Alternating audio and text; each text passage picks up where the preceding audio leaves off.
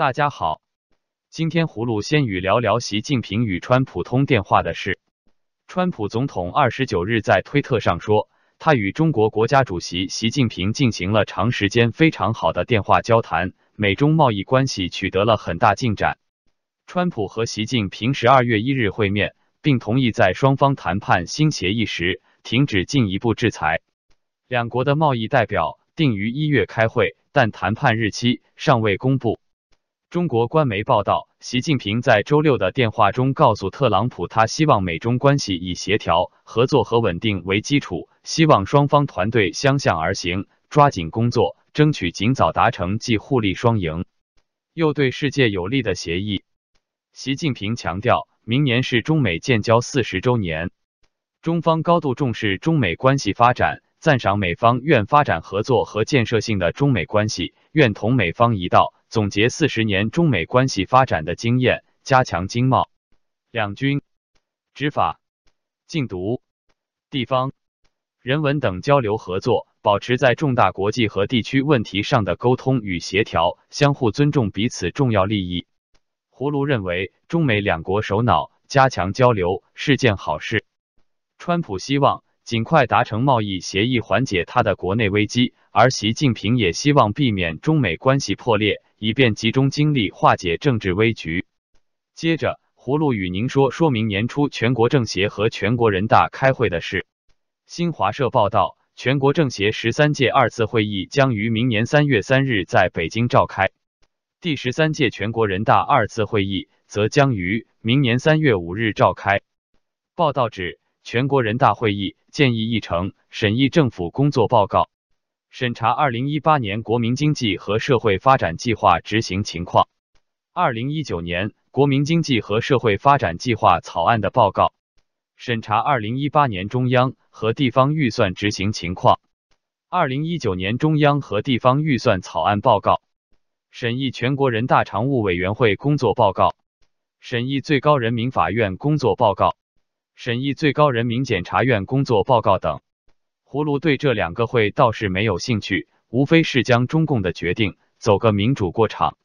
但报道为什么没有提到四中全会，有点蹊跷。下面葫芦与您说说生物基因科学家贺建奎被软禁的事。贺建奎宣布以基因编辑技术，令全球第一对免疫于艾滋病的双胞胎女婴诞生。他上月二十八日出席香港大学参加基因学术峰会后，就开始与外界失去联络长达一个月。美国《纽约时报》报道，贺建奎现被软禁在南方科技大学校的招待所，被超过一零多名身份未知的人士看守。上月底，贺建奎博士因利用 CRISPR-Cas9 基因编辑技术改变一对双胞胎姐妹的胚胎基因，因而引发舆论。数百名中国科学家。中国政府甚至他所属的大学都进行谴责。本周三，贺建奎被发现现身南方科技大学招待所四层一公寓的露台上，一位看起来是他妻子的女子抱着一名婴儿踱步，并与贺谈话。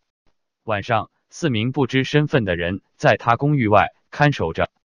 葫芦对此消息哭笑不得。这个活见鬼科学家本想干件惊天的气鬼神的事，但却干了件缺德事。结果被不讲理的政府给逮了起来，真可谓活见鬼遇上了鬼见愁。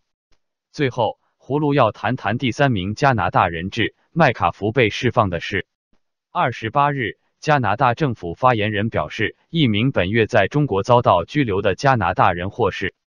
加拿大广播公司 CBC 在周五援引加拿大全球事务部称，获得释放的是加拿大女教师萨拉麦卡福。并表示她目前已经回到加拿大。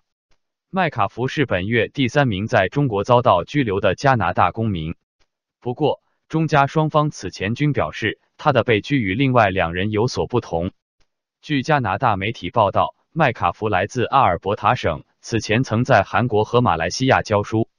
在孟晚舟被捕后，加拿大前外交官、国际危机组织 ISK 的高级顾问康明凯。以及同朝鲜关系密切的加拿大商人迈克尔斯巴夫，均因为涉嫌危害中国国家安全的理由而在中国遭到拘留。不过，目前两人都还没有被正式起诉。针对这两人的被拘，加拿大、美国、英国、德国、法国以及欧盟均公开发声，要求中方放人。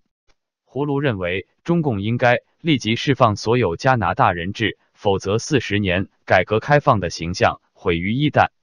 好了，见天葫芦就与您聊到这里，明天再见。